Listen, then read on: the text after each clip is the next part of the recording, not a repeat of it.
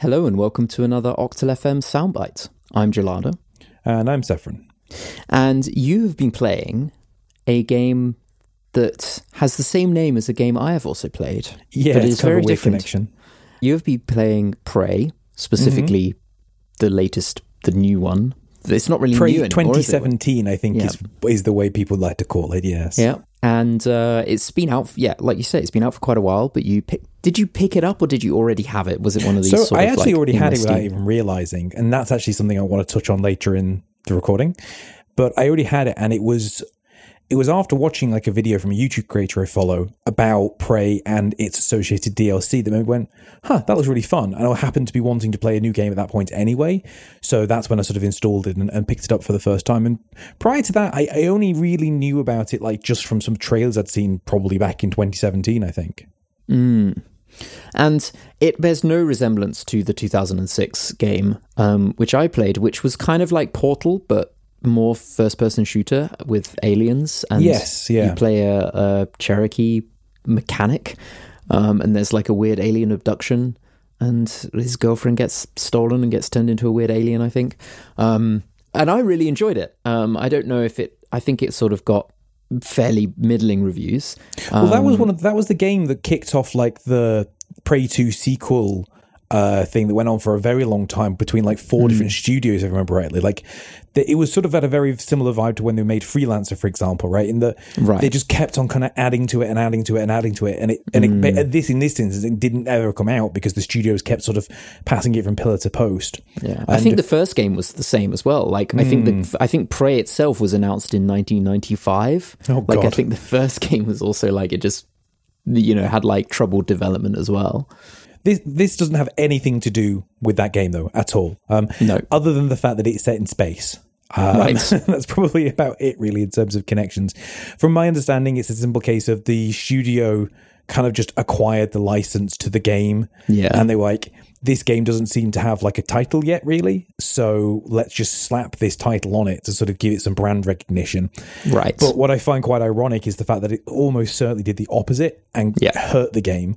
Yeah. Because a lot of people were confused. It was like, is it the game from 2006? Is it a remake? Is it that long lost sequel that kept on getting advertised for? Yeah. Like, and it's none of those things at all. It's completely its own thing.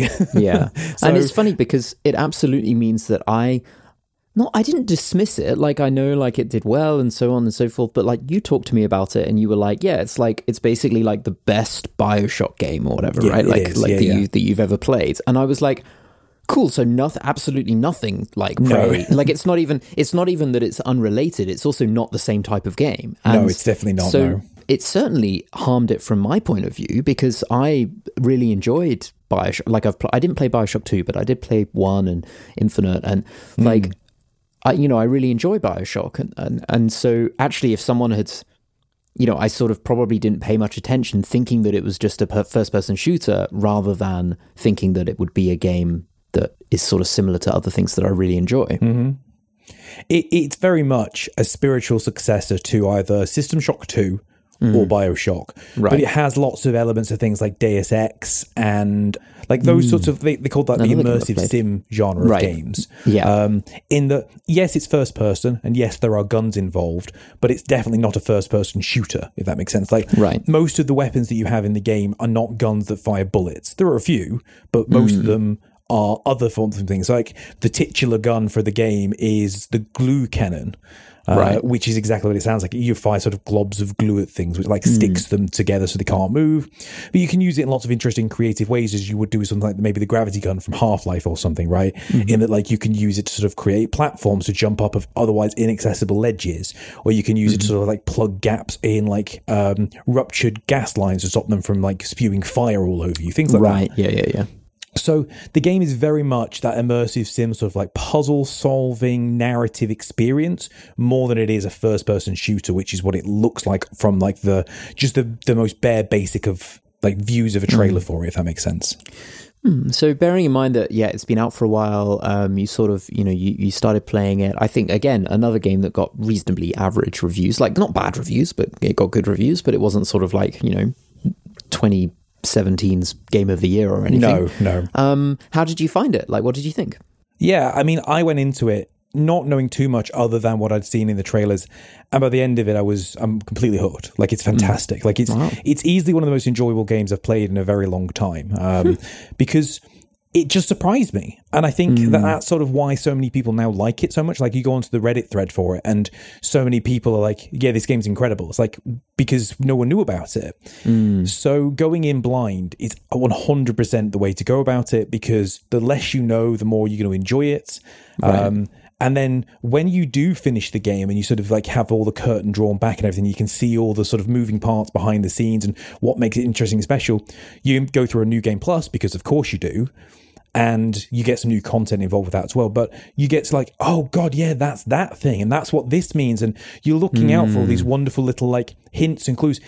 Because one of the things that impressed me about this game more than anything else is the attention to detail that the designers have done with all the levels. Like, it's a relatively small game. It's a bit Metroidvania in that the game takes place on a space station.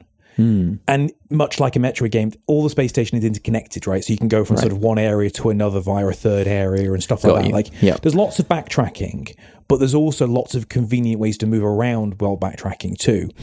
Plus, the game almost embraces sequence breaking. Like, there are plenty of ways to sort of like get places where you probably shouldn't be going this early in the story if you use a little bit of ingenuity. Things like the glue gun, for example, where you can like make platforms to get to places, but also like you can just heavily invest in like the leverage skill, which allows you to pick up heavier things and like literally stack up your own makeshift staircase if you needed to. Right. Things like this. So the game almost embraces this, like you can solve the puzzle in most of it any way you want.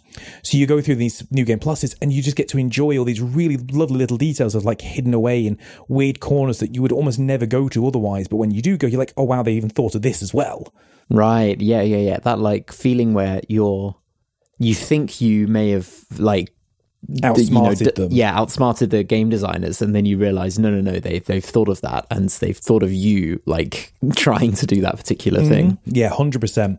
It feels like the level design of Portal, but in like a full 40-hour game. I was going to say, saying what you just said reminds me a lot of Portal, you know, where again there are lots of things like sometimes when you sort of like get to a bit that you think you shouldn't be allowed to get to, and it's like no, that's like part of it, or like it's like the, you know, they've thought of the fact that you can get there. And then on top of all that, the actual presentation is really fantastic as well. It looks beautiful. My PC is not the newest, as I've said a few times before, but I'm running it on the highest graphics I can, 60 FPS the whole time, and it looks phenomenal. Like, all the particle effects are really nice with all that kind of the cool weaponry and the enemies, and just all the effects look really lovely. The voice acting is superb. Like, they've gotten quite a lot of really good voice actors. They got is it Benedict Wong? I think that's the actor's name. He plays one of the main characters within the game itself as well. It's just a really good presentation, you know, and it presents the story and the characters really effectively as well.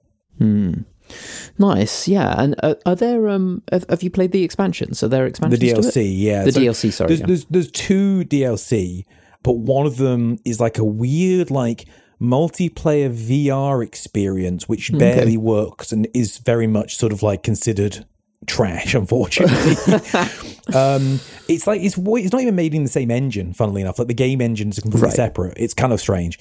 But then the primary piece of DLC is called Moon Crash, and this is actually the reason why I played the game in the first place, because it's basically a slightly stripped down version of Deathloop, which is the kind of the game where you play through like the series of like assassination missions in all one go, and but you reset at the end of if you die.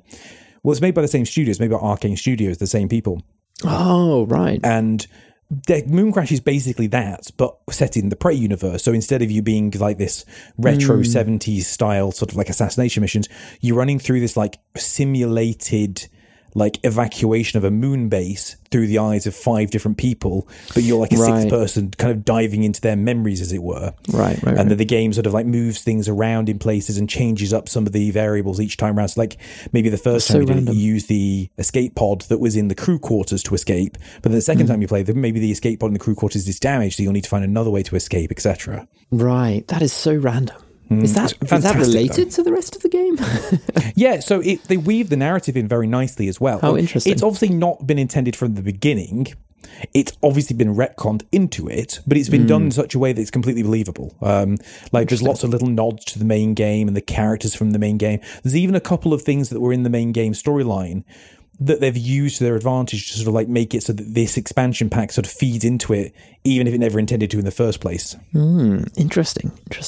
I highly recommend it, and I highly recommend going in as blind as you can, which is why I've been so vague about some of the details, because it's the twists and the enemies and the settings and the stories, they're all really fantastic to just sort of go in blind with. Nice. So I highly recommend picking it up, and I think you can get it at like 70% off on average. I was going to say, like you could probably find it in a sale for like a really good price. I'm sure that's how I got it. I don't remember, but I'm sure that's how I got it. Yeah, I feel like I've got it, and I don't know, and I don't know why I've got it, kind of thing. Nice, good, a solid, strong recommendation. Maybe I think it's on PC, right? It's on PS4, Xbox One. I think as well. It was on the kind of the main releases, as it were. So just Switch. I think it's not on. So yeah, I'd recommend going and checking that out. 100%, pick it up on a good discount. And I've so far I've got 65 hours in the game. I've nearly 100%ed the achievements, which is what I'm trying to do. But yeah, highly recommend it, and I haven't regretted an hour in it. Very nice, very good. Well.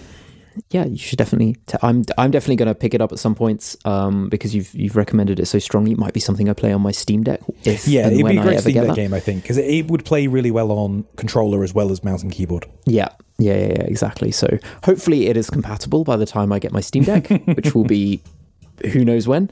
But until then, I've been Gelada, and I've been Saffron, and catch us again for another Octal FM soundbite very soon.